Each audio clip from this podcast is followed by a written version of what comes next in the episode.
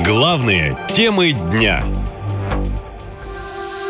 Почему Иран пошел против России? Президент страны неожиданно выступил против военных действий на Украине.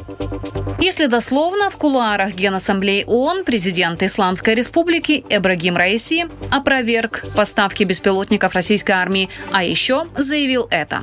Мы против войны в Украине и точка.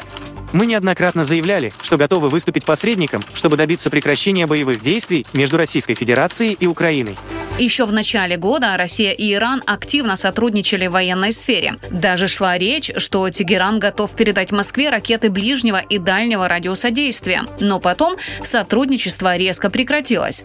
Позже директор израильской службы внешней разведки Масад Давид Барнеа заявил, что этому способствовал Израиль. Как именно, он не уточнил. Но эксперты говорят, что методы могут быть различные и вспоминают прошлогодний удар Израиля по базе в Иране, где производили беспилотники. Ранее США и Евросоюз ввели санкции против иранских компаний, которые производят беспилотники. Военные аналитики говорят, что Иран собирается защищать исключительно собственные интересы, и Москва, очевидно, теряет союзника в лице Тегерана, поэтому активно налаживает контакты с Северной Кореей, считает бывший дипломат Елена Островская.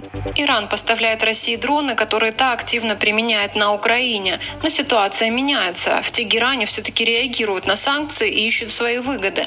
Поэтому вполне можно ожидать усложнения логистики, как это уже произошло с китайскими дронами.